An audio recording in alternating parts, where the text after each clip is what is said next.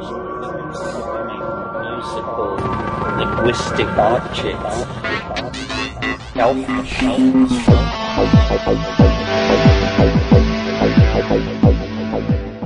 Greetings from Cyberdelic Space. This is Lorenzo, and I'm your host here in the Psychedelic Salon. And before I introduce today's program, I first want to thank Mac and Marcella for yet another donation to the salon to help offset some of the expenses associated with these podcasts. I really appreciate your help and uh, that of all of our other donors these past years because that's what keeps us keeping on. Now, for today's podcast, guess what? I've come across a few more Terence McKenna tapes, and uh, well, I thought that it'd be fun to end the year with a few more of his talks.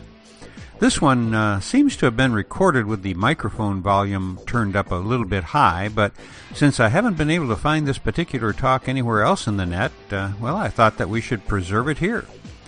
The label on the tape says that the title of the talk is Bosch and Yates on Parade.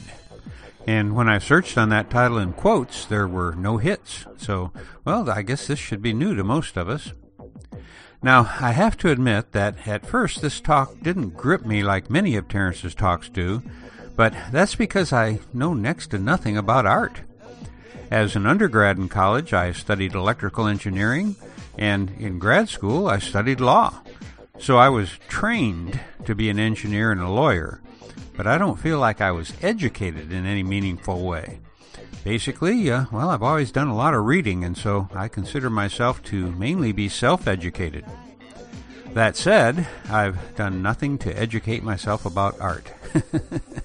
but as I listened to Terence talk about Bosch's painting, The Garden of Earthly Delights, I brought up a copy of it on my computer so that I could follow along with what he was describing.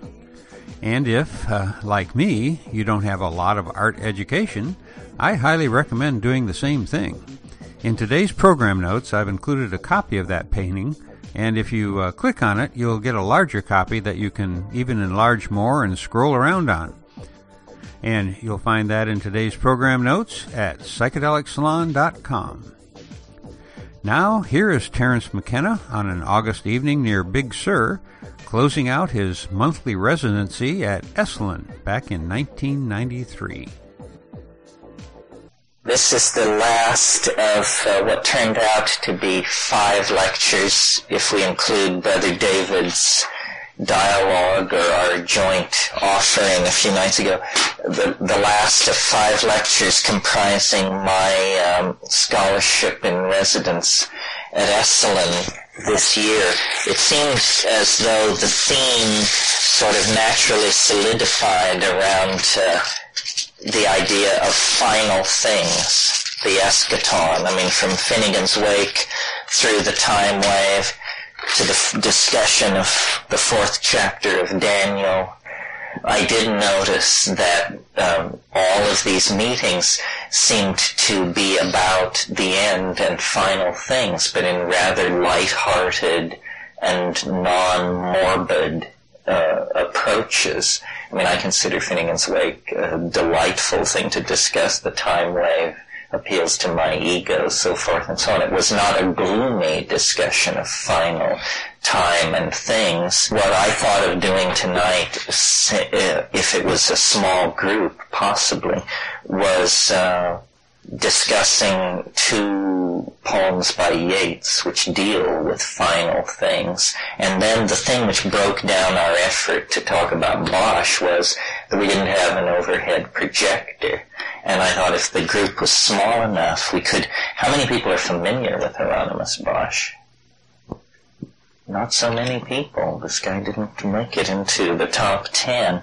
Uh, because he deals also with uh, a whole bunch of themes that we've been talking about. First of all, this painting, which is the only one we would discuss, simply very large blow-ups of, of sections of his most famous work, uh, deals apparently or ostensibly with paradise with some other dimension, possibly beyond death or possibly drug induced. It's not clear. We don't have much of a context uh, uh, for Bosch. And what has always attracted me to him is that uh, he's a symmetry splitter. I mean, Bosch is almost impossible, and yet weirdly conservative at that. I mean, what you have in Bosch is a kind of uh, fossilization of the late medieval mind, its obsessions, its symbolic associations, many now lost except to Chaucer scholars and medievalists. And yet, so, so the content, uh, all these bizarre juxtapositions of symbolic animals and so forth, is thoroughly medieval, but the overall impression is one of extraordinary radicalism of thought. I mean, this is a window into either the functioning belief system of a heretical sect or uh, a very radical and peculiar notion of paradise. Certainly no Christian paradise, judging by the amount of hanky-panky going on. Uh, and uh, a, a, curious creation scene. It's a triptych, you see, so it opens up. A curious creation scene that's ambiguous, then a paradise also ambiguous, and then a fairly horrendous hellscape that appears unambiguously designed to provoke a cautionary response um, toward life's pleasures in the viewer. Um, okay, let me get into this. The tack that I wanted to take with this is um, uh, sort of a sensual, art historical, aesthetically driven, tactile, psychedelic approach this evening simply because this is what the sources are going to offer. So rather than formal mathematical models of history or the grim uh, moral casuistry that leads us in and out of uh, uh, deserving an apocalypse, I thought I would just talk about this feeling which has always pervaded this idea.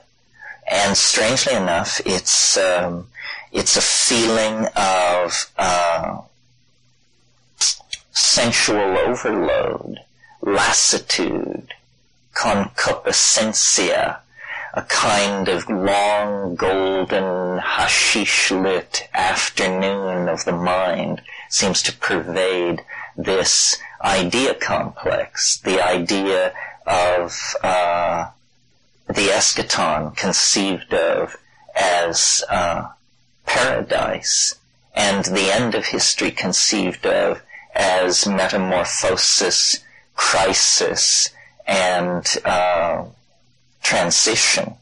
So I thought to begin by reading a very short, well-known, and simple, actually, poem of uh, Yeats because it's it, almost every school child knows this poem, and yet exactly what it's talking about is fairly ambiguous. Although I think the the tone of eschatological menace is fairly clear.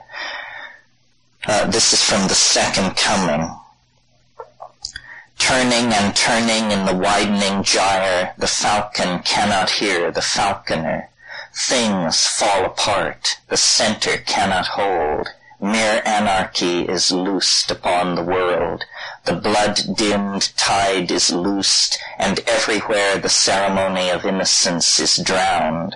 The best lack all conviction, while the worst are full of passionate intensity. Surely some revelation is at hand. Surely the second coming is at hand. The second coming, Hardly are those words out when a vast image out of Spiritus Mundi troubles my sight. Somewhere in sands of the desert, a shape with lion body and the head of a man, a gaze blank and pitiless as the sun, is moving its slow thighs, while all about it reel shadows of the indignant desert birds. The drop, the darkness drops again, but now I know that twenty centuries of stony sleep were vexed to nightmare by a rocking cradle, and what rough beast its hour come round at last, slouches toward Bethlehem to be born. You all know this poem, I presume, in some form or another. So, um, you know, just to get the referential crapola out of the way, obviously this poem is operating under the shadow of Shelley's poem Ozymandias. My name is Ozymandias, King of Kings. Look on my works, ye mighty, and despair, and all about the desert wreck. You know this poem, right? Uh, so it's operating in the light of that same feeling, but where what we get out of Shelley is an archaeological site, a shattered wreck. What we get out of Yeats is something much darker and more menacing, something Lovecraftian, something old, something alive, and something on the move. This rough beast that now slouches toward Bethlehem uh, to be born. This poem was published uh, very much under the influence of the events of World War uh, One, and uh, is more prescient with each day. Things fall apart, the center cannot hold, mere anarchy is loosed upon the world. This is the feeling of the 20th century, turning and turning in the widening gyre, the best lack all conviction, the worst are full of passionate intensity. This is a fairly dark vision out of Yeats. Um, and he hooks it up to, I mean, obviously the image that is invoked is that of the Sphinx. That is this lion-headed thing in the desert. But the implication is, I think, that this is the birth of the beast of the apocalypse. This is the second-headed, I mean, I'm sorry, this is the seven-headed lamb of the revelation of John of Patmos.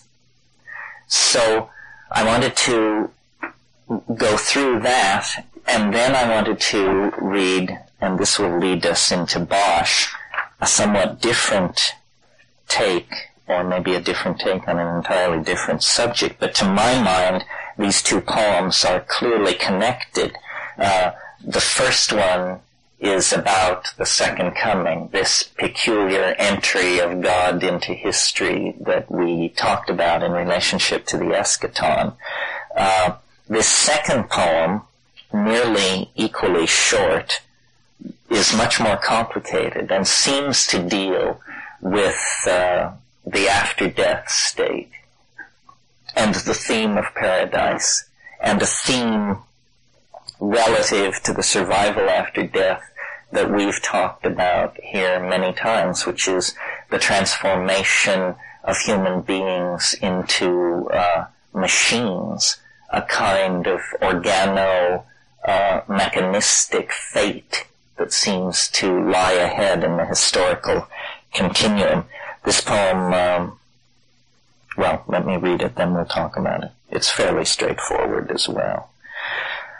Sailing to Byzantium, 1. That is no country for old men. The young in one another's arms, birds in the trees, those dying generations, at their song the salmon falls, the mackerel crowded seas, fish, flesh, or fowl commend all summer long. Whatever is begotten, born, and dies, caught in that sensual music, all neglect monuments of unaging intellect. 2. An aged man is but a paltry thing, a tattered coat upon a stick, unless soul clap its hands and sing, and louder sing, for every tatter in its mortal dress, nor is there singing school, but studying monuments of its own magnificence, and therefore I have sailed the seas and come to the holy city of Byzantium. 3. O sages standing in God's holy fire, as in the gold mosaic of a wall, come from the holy fire, perne in a gyre, and be the singing masters of my soul. Consume my heart away, sick with desire, and fastened to a dying animal, it knows not what it is, and gather me into the artifice of eternity. 4. Once out of nature, I shall never take my bodily form from any natural thing, but such a form as Grecian goldsmiths make of hammered, of hammered gold and gold enameling, to keep a drowsy emperor awake, or set upon a golden bough to sing to lords and ladies of Byzantium of what is past or passing or to come to me, the interesting part about all this, um, this whole first business is pretty straightforward. Well, let's talk about the first one though, because this we will meet in in Bosch. That is no country for old men, the young in one another's arms, birds in the trees, those dying generations at their song the salmon falls. This is a literal description of the Garden of Earthly Delights. There are no young. People are literally falling in each other's arms. All kinds of sexual preferences are being expressed and people are uh, completely incongruously wandering through a world of enormous birds, finches, starlings, and tropical birds of some sort. Uh, fish, flesh, or fowl commend all summer long. Whatever is begotten, born, and dies caught in the sensual music of all neglect, caught in the sensual music all neglect, monuments of unaging intellect. So it's a picture of sensual lassitude and fin de siècle decadence, and uh, it's almost a uh, it's almost a narcotic sensuality that comes out of these images. Then the next section is typical Yeats an aged man is but a paltry thing. It's invoking the transience of the body and all that. But then, the last two sections, where have, uh, assuming that we are now in the after-death state, which for him is the holy city of Byzantium, then the last line of, the last two lines of part three, it knows not what it is, speaking of, of the soul, it's fastened to a dying animal. It knows not what it is. And gather me into the artifice of eternity. This is what I wanted to get to. The artifice of eternity is an extraordinarily peculiar concept. Uh, Western, kept alive, uh, present in Bosch in the strange uh, mechanical devices and towers that we'll see here. But in the artifice of eternity. And then the entire fourth section uh, adumbrates this concept brilliantly. Uh, and you know, in what is it? What have we got here? Eight lines, uh, seven lines. I think it gets it better than just about anybody ever did.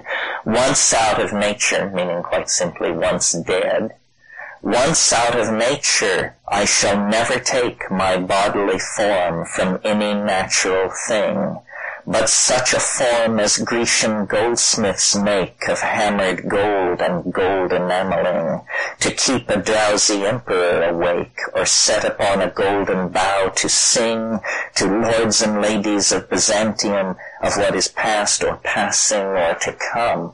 It's a weird image He's saying once out of nature, he would, he would take the form of a mechanical bird that a toy to amuse the emperor, to invoke a sense of eternity in the courtly life of this Byzantine paradise that he imagines. It's a very explicit and very early image of what in Finnegans Wake we get where he says man will be dirigible. You know, this is now how Joyce does it only 11 years later. We go from I would be a thing of gold and gold enameling to man will be dirigible. But it's this same thing. It's the anticipation of the cyborg, cyborg mechanical uh, apotheosis that um, is somehow sensed to lie ahead, and yet it's very psychedelic. It's very DMT-like. Uh, this uh, idea of being, uh, well, the, the beginning parts of, beginning lines of part three, sages standing in God's holy fire as in the gold mosaic of a wall is an extraordinary image of, uh, of tr- shamanic, uh, transcendentalism, contact, connection, come from the holy fire, perne in a gyre, that's a special vocabulary of Yeats, it means simply turn in a spiral, and be the singing masters of my soul. So, um, th- this kind of thing coming out of Yeats is a product of what's called the Celtic revival, and in a sense, the last gasp of uh, a certain kind of romantic attitude toward these images. And, you know, in spite of the attractiveness of this, it is incredibly recidivist. I mean, uh, you know, Yeats was uh, associated with the pre-Raphaelites. Well, when you stand uh, in, for example, the Tate and look at the pre-Raphaelites and realize that Manet was painting at the very same moment, then you realize that for all its its illustrative beauty and opalescent um, beguilement, it's very uh, it's very conservative. It's very uh, set against the strain of modernity. Uh, it's the last of a whole uh, tradition of romanticizing these febrile and paradisical and um, hallucinatory states. It reaches back into people like uh, Redon and Gustave Moreau, French symbolist painters of the 19th century. You see this in Turner in uh, paintings of Turner's uh, such as uh, The Decline of Carthage. You see this, this twilight lassitude in the midst of incredible imperial opulence and sensual excess and exotic. I mean, in a sense, I mean, Bosch, Bosch's dates are 1450, uh, I'm sorry, yes, 1450 to 1516. And this painting arguably could have been painted while America was being discovered. We don't know the exact dates of the painting of the Garden of Earthly Delights, but if Bosch was born in 1450, then he would have been 42 in 1492. He would have been at the height of his artistic uh, power. So it's also, it's a prophetic painting you know, in this depiction of overflowing pagan nakedness and exotic flora and strange animals. It is in fact, you know, a photograph of the European mind at this extraordinary uh, moment when the second half of the planet swims into their kin. And it's a moment not unlike uh, our own moment it's it's a moment when literally new worlds beckon. Uh, remember, I when we read from Finnegans Wake, I said that the first page of the Wake was evocative of the closed triptych of the Garden of Earthly Delights. Here it is. It's hard to see. It's designed to be hard to see. It's basically a cloudy, opaque, swirling look into an alchemical retort. It's uh, colorless and chaotic and primordial. It's the moment before the drama of uh, of creation is set in uh, in motion. It has to be said, you know, we have no interpretation of Bosch. He's been much fought over. Uh, William Fraenger, who was an art historian, argued, I thought, persuasively in a book called The Millennium of Hieronymus Bosch, that Bosch was probably an Adamite, a member of a sect of heterodox Christians that practiced ritual nudity, a sect particularly associated for some reason with printers and families of printers. Only the bizarreness of the content of the work gives any uh, support for these kind of speculations. We possess no writings by or about Bosch.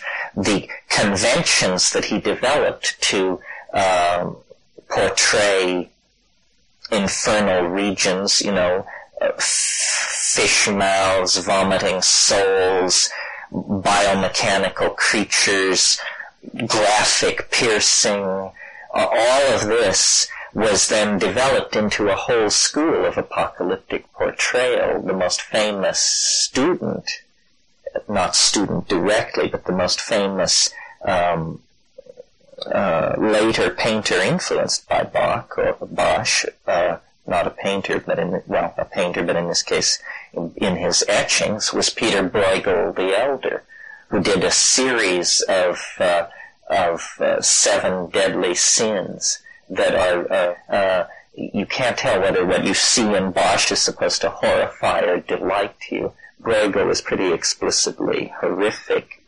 Uh, these strange vegetable forms and animals fill this painting. One of the odd things about this painting that I've never heard any art historian discuss is there, there are human beings with wings and there are human beings riding cats, and there are human beings carrying strawberries around on their back.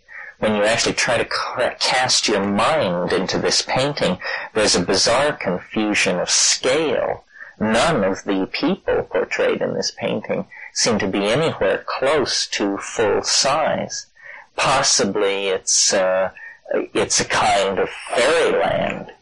Uh, we have been conditioned by Disney to overstress the cute in fairies.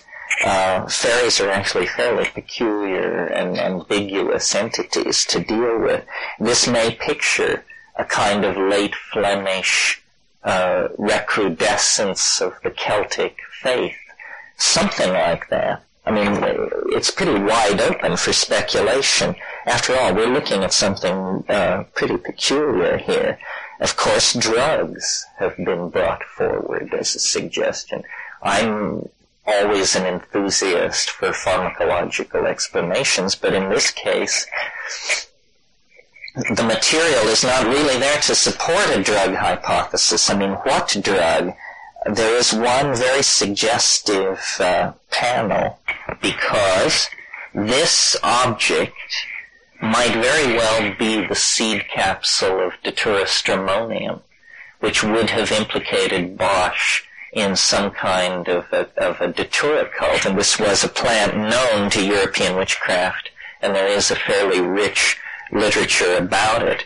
Uh, the toad here accompanying the motif of magical flight suggests the possibility. And it's interesting, this particular panel is the extreme left upper section of the main panel of the Garden of Earthly Delights. And here we have the Jimson weed seed capsule, the toad, although for medieval symbolism this is the female genitalia always, but also look at this mushroom here. This is quite uh, distinctive. And uh, if you were to read the Garden of Earthly Delights as a text with the conventions of English, you would start reading it in the upper left corner. So it's interesting that in the upper left corner we immediately meet these symbols, but outside of this there is no uh, particular evidence uh, of mushroom use. Uh, these things are fantastic. I mean, if you if you're familiar with the canon of imagery of the middle 1500s, and then you come upon Bosch, I mean, if it's startling to us, you can barely conceive of the effect that it had on its viewers uh, in in the 1490s uh, or around 1500. These tra- it's hard for you to know. I see, I know, but these substances are clearly polished stones, and in some cases, glass tubing is very prominent. And uh, uh these things are uh, incredibly imaginative in the context of the late medieval imagination. And what we're looking at is uh, architectural structures that are in the distance of a paradisical landscape. Everyone is naked. 95% of everybody is totally naked. And they seem to be engaged in various forms of uh, erotic play and aimless wandering around. They are, you know, knitting flowers into necklaces, sitting, conversing, and there are these peculiar mer knights or mer robots, mermen with whose upper torsos are armored, and uh, they seem to inhabit lakes in this region. Here's a group of people gathered around a giant strawberry. Uh, people marching into this egg. A mer woman making love with a man here. More of these mer night bots uh, parading around. Gazelles, all kinds of exotic animals porcupines, finches, birds, people of all races, many black people, men and women portrayed, interracial sexual activity is uh, going on, feats of acrobatics, all kinds of horsing around with birds. There's a lot of birds in this painting. If anybody has any questions, feel free. I basically just want you to have a feeling for how exotic this is. And in the absence of any knowledge of 15th, of, uh, you know, Renaissance painting, uh, yes, here's the unicorn. What did you ask about it? What, what symbol was that? Well, when you go into the symbolism, uh, Bosch is, is just, uh, an encyclopedia of late medieval symbolism. Most of it can be sussed out. It's conventional. Some of it doesn't make any sense at all. The, the thing most startling about this is the absolute absence of Christian morality or modesty or any notion of, of Western European social mores of the day. And and yet it does not seem to be prurient either. Uh, this is why the theory was advanced that these Adamites were using it as an altarpiece.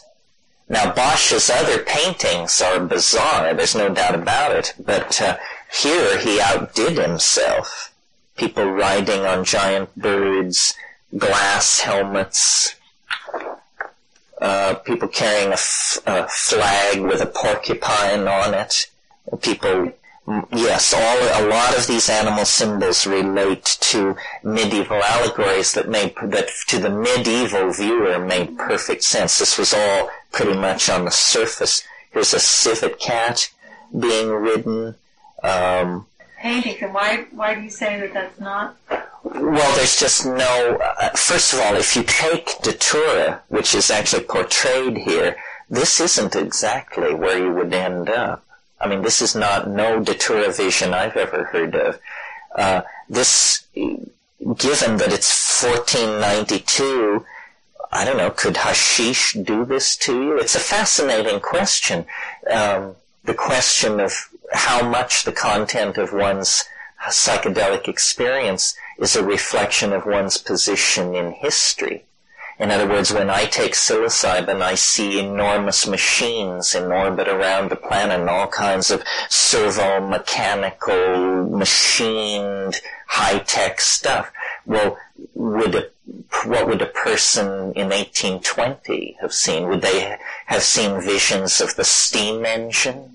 Visions of pistons and sliding mechanism? What is our, what exactly is going on there between the collectivity as an expression of techne and the mind of uh, of the perceiver. This is very interesting. I mean, if this is a drug vision, then it's a wonderful fossilization of the late medieval imagination. Now, the whole period from roughly the invention of printing in 1440, 10 years before Bosch's birth, to the Thirty Years' War in 1619 is, we talked about this, this era that I'm calling the age of the marvelous, when the European mind just went absolutely nuts for the Baroque, the peculiar, the exotic, the Byzantine, the specific, fossils, butterflies, birds of paradise, detritus from the Greco-Roman civilizations, obelisks, scarabs, alchemical procedures. They, this is the year of the Rudolphine court in Prague and uh, uh, the great era of the Wunderkammer of Europe when before Linnaeus and scientific classification of objects, all kinds of strange exotica were just collected together by uh, very wealthy people. The, the now, the Italian Renaissance is raging at the very moment that this is going on, but the news has not yet reached Flanders. The Northern Renaissance is going to come along in Bosch's later years and toward the end of his life. This does not show any of the concerns or conceits or cliches of, of uh, Renaissance painting, Italian Renaissance painting, even some of the more exotic stuff. No, we, we know surprisingly little about him. We know his date of birth because it's in the parish register of the village of parentheses Hertogenbosch, some wide place in the road in Flanders. Uh, we know that he made a trip to Rome late in life and that he viewed the Titians. We know this from uh, a letter he did etchings, uh, engravings. He did a, a, a um, seven deadly sins, but mostly what he's known for are a very small number of paintings. Uh, the most extravagantly imaginative being the Garden of Earthly Delights. Uh, others, the Haywain triptych, another huge painting that depicts a hay wagon uh, but it's the world as allegory and all kinds of bizarre symbolism is going on. It's the Ship of Fools theme, and he in fact did a Ship of Fools. Uh, Ship of Fools was is a trope of late medieval literature. Sebastian Brant uh, being one of the great expositors of that theme. Much of this, this is like Finnegans Wake, you know, the best art historians can take you through some of it, telling you what they know, but a huge residuum is left over under the category anybody's guess. You know, I mean, and yet Bosch, by virtue of the length of his career, and the fact that these paintings have survived and that they were very large paintings, they must have commanded a fair price even at that time. Surely then he was not a pathological personality or a nut of some sort. He was a very respected painter who carried on a career that stretched over 40 years, and his paintings ended up in some of the great houses of Europe. Here's a person inside a mussel shell. Uh, with a pearl between their legs. Though this is a famous one, uh, this gentleman has placed a bouquet of flowers up his uh, anus. You just don't see that much in uh, medieval painting. In fact, I believe that's the unique, the single instance. Uh, and more malarkey and carrying on here. And what's interesting is that these kinds of structures are not really identifiable. They don't, they are not botanical, they are not architectonic, they can't be traced to earlier conceits by other painters. We just don't have a clue. I wanted to get to this one because this is a very controversial panel. First of all, this bizarre object which appears to be transparent. We can see this woman through it. This man is pointing to her. He is the only person out of several hundred figures who is clothed. It's in a very unobtrusive part of the painting. If you see the whole thing, it's thought to be a self-portrait. It's it's his little cameo appearance. So, and, and if true, then he looks to be a man of perhaps 30. So uh, we're talking 1480, 1485, something like that. And then, other people's favorite, not mine, but in fitting with our theme, uh, the central panel is, as we've seen, this garden of earthly delights, this paradise, or if it's a hell, a very strange hell, uh, but the, the right side is an unambiguous inferno, a scene of, of fire and ice where lost souls are being tortured and tormented in countless ways. And, uh, but this is the great prophetic vision of Bosch. I mean, this is Bosch anticipating the 20th century. This is Dresden. This is Berlin. This is Coventry. This is Saigon. This is all the places hammered to pieces by aerial bombing in the 20th century. It's an extraordinary thing. This, and this is just a section.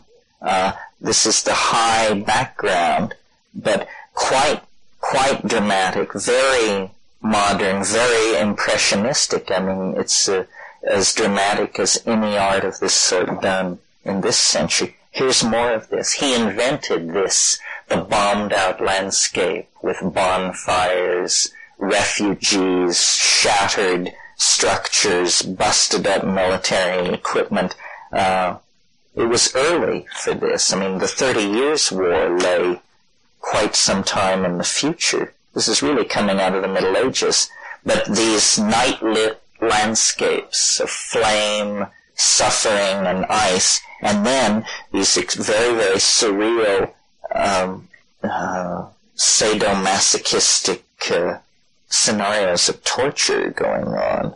We're getting, we're dropping down into it now, and you can begin to see there are all these demons, and they are uh, tormenting people for various sins in various ways. And here is where a student of Dante or something like that can step in and interpret and tell you what all these sins are that are being uh, being dealt with. Actually, some of this is quite horrifying.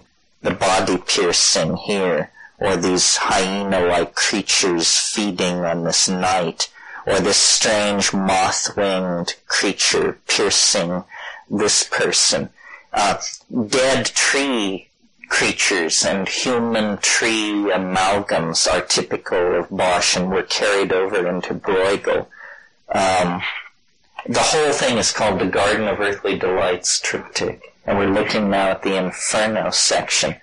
Very dark, all done in black, a strange pictorial space that cascades over the painting surface. It's, um, it pictures a world of ice. It's like a river, a frozen river at night. There's a lot of sleds and skating going on. Here you see them, sleds that have crashed through the black ice. So it's a combination of all kinds of different forms of discomfort.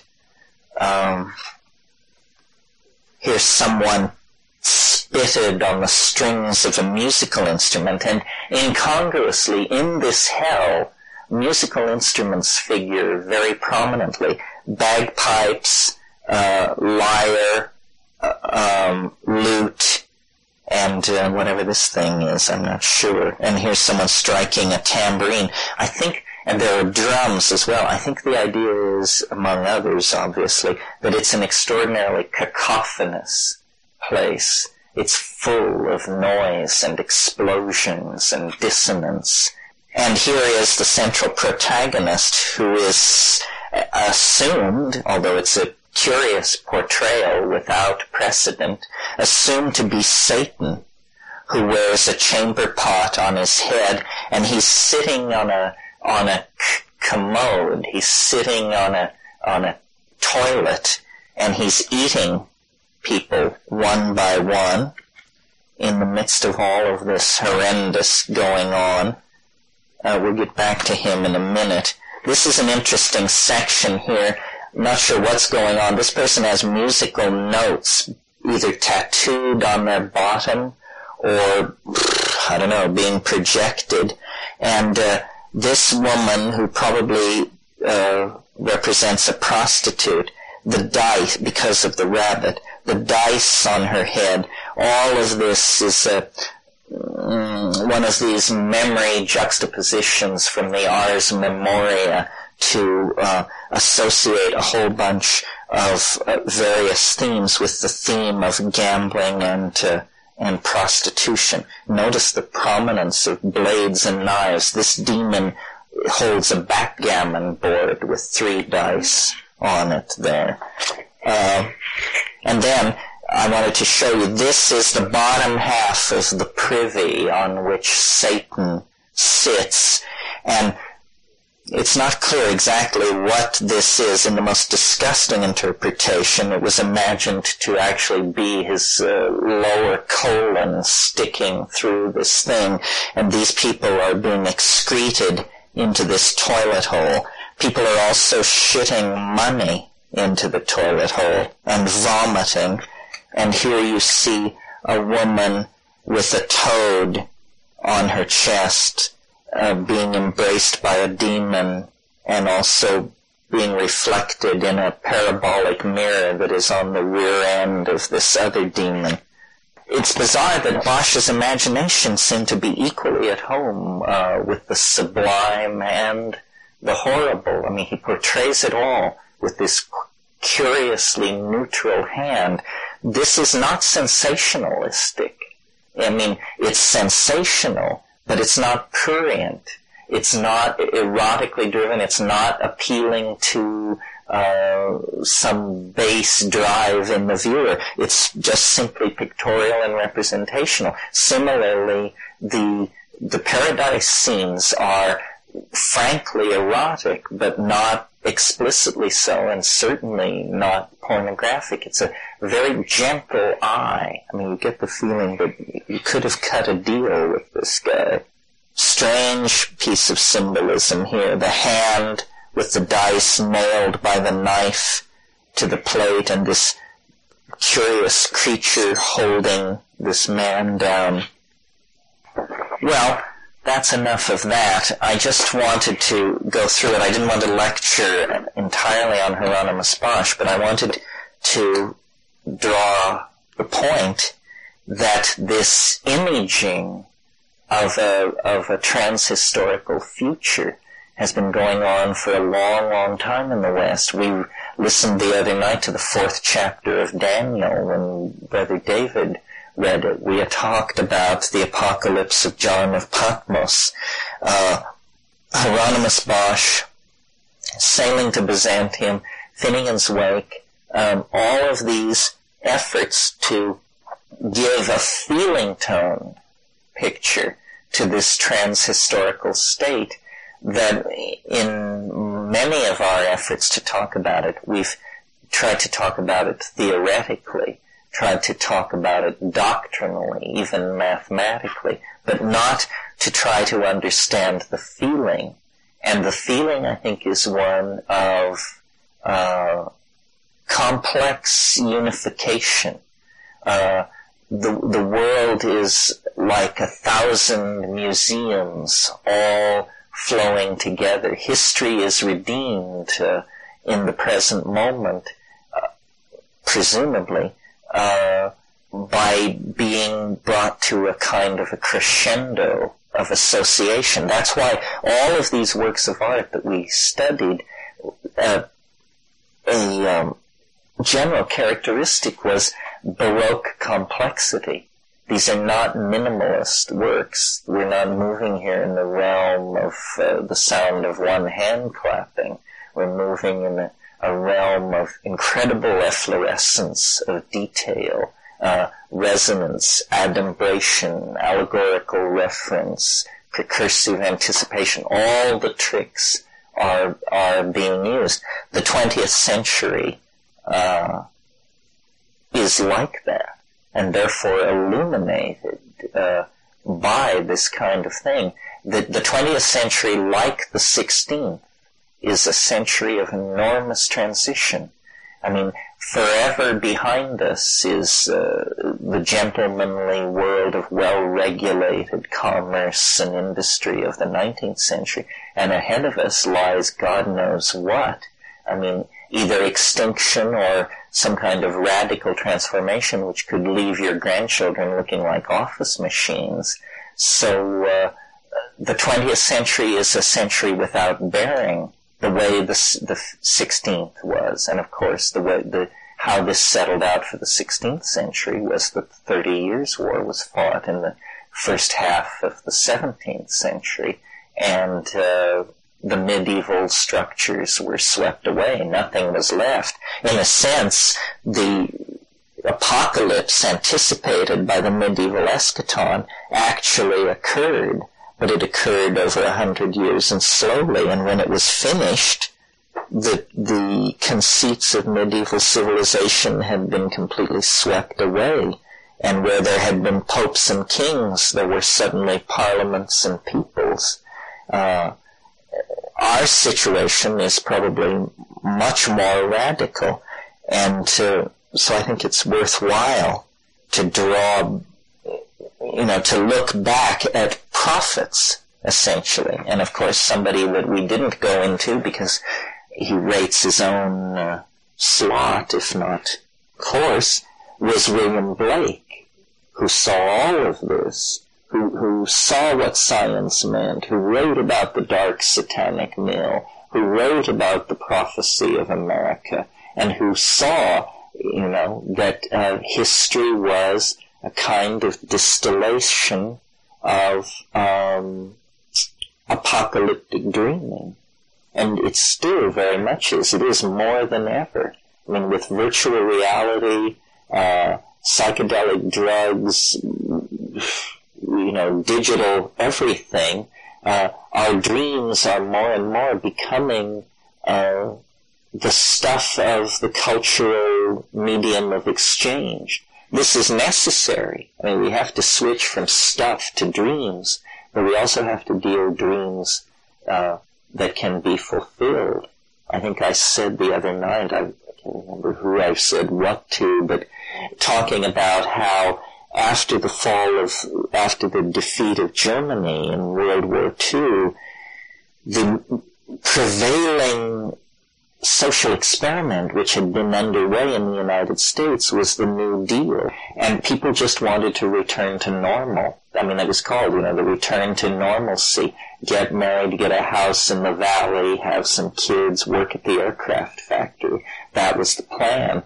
And the expectation for a kind of a millennium, a secular millennium, the expectation that American life would deliver everyone into uh, the hand arms of plenty, in order to meet that, a kind of ersatz paradise or a kind of uh, of pseudo eschatology was created out of stucco and suburbs and mall culture and TV and packaged food and uh, uh, mass uh, marketing of products. It, it, was essentially paradise on the cheap, but it, it shows that this drive for this level of uh, of completion remains uh, remains very strong in people. I mean, this is what we what we want. We want the earth to be a place of leisure and plenty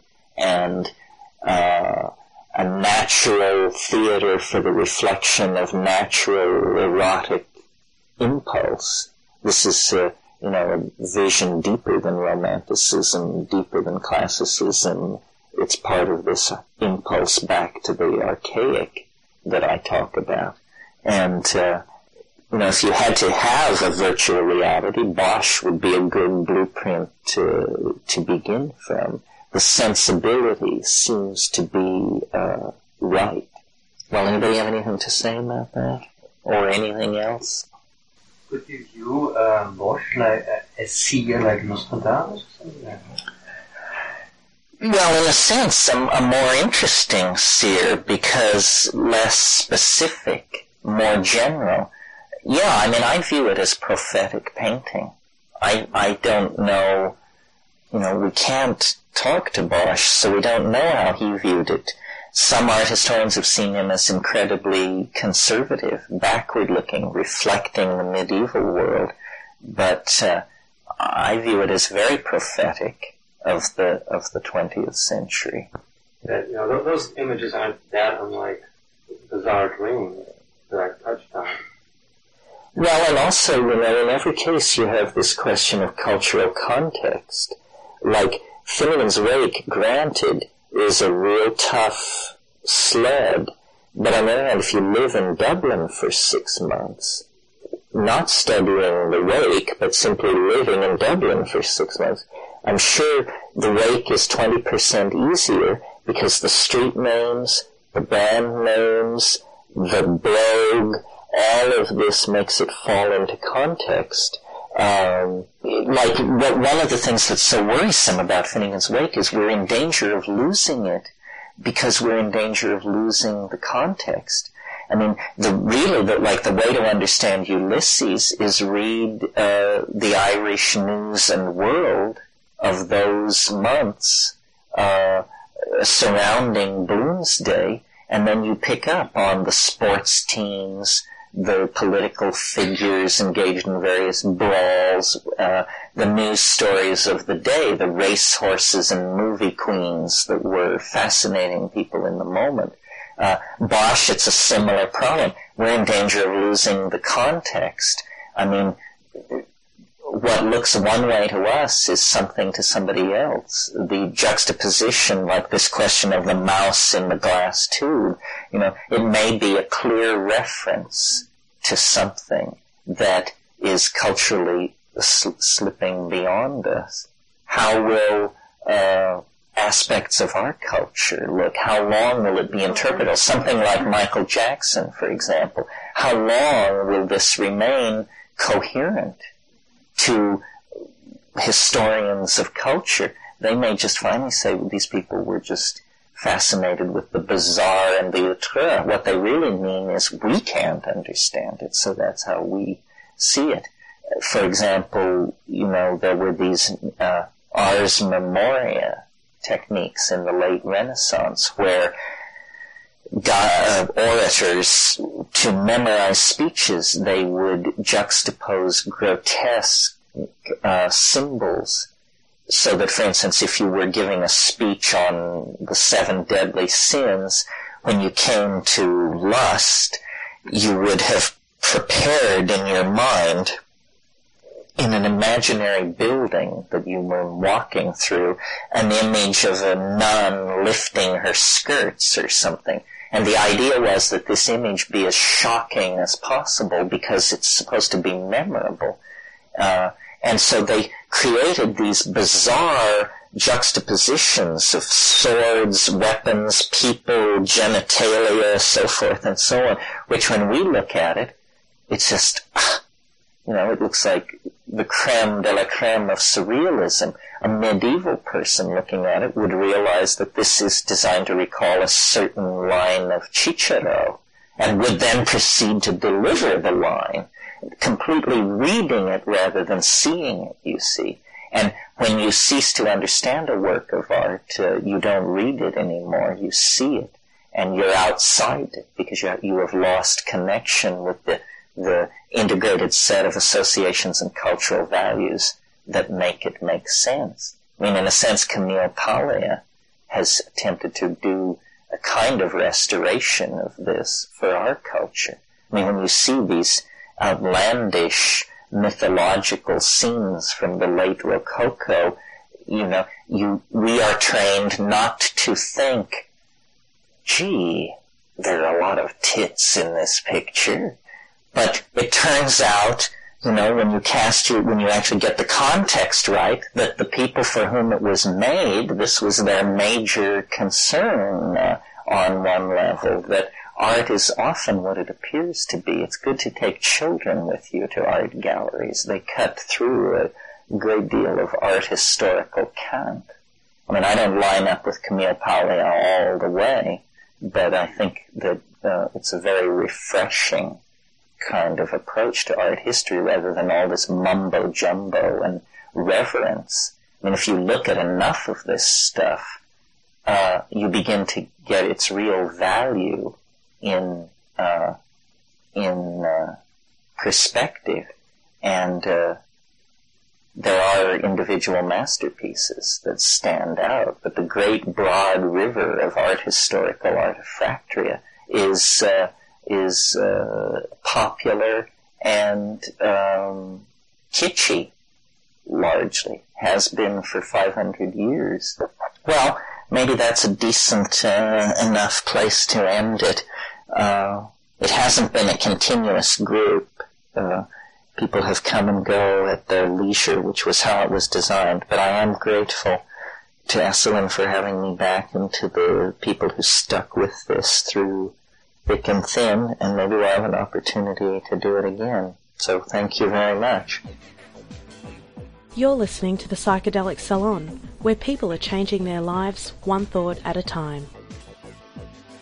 Well, I don't know about you, but he really got me to thinking more about what was taking place, historically speaking, when various works of art were created. For a long time now, I've been thinking that what we call news and what will be called history many years from now, well, all of that noise is essentially the background music of our lives. And that's why I sometimes bring up what was going on in the world when some of Terence's talks were given. For example, during the month before Terence gave the talk that we just heard, Bill Clinton became the first U.S. president to fire an FBI director. Did you think about that when it happened again this year? Well, the summer of 1993 was also when the movie Jurassic Park came out. Now, I remember seeing that movie for the first time, but I had completely forgotten about Clinton firing Sessions. So, uh, I guess we know where my priorities were back then. But now I think I'm going to go back and re listen to the last 20 minutes or so of this talk because while I listened with you to the ending of it for the first time, well, he got me thinking about so many things that I'm sure I must have missed a few more ideas that I'd like to pursue. So for now, this is Lorenzo signing off from Cyberdelic Space.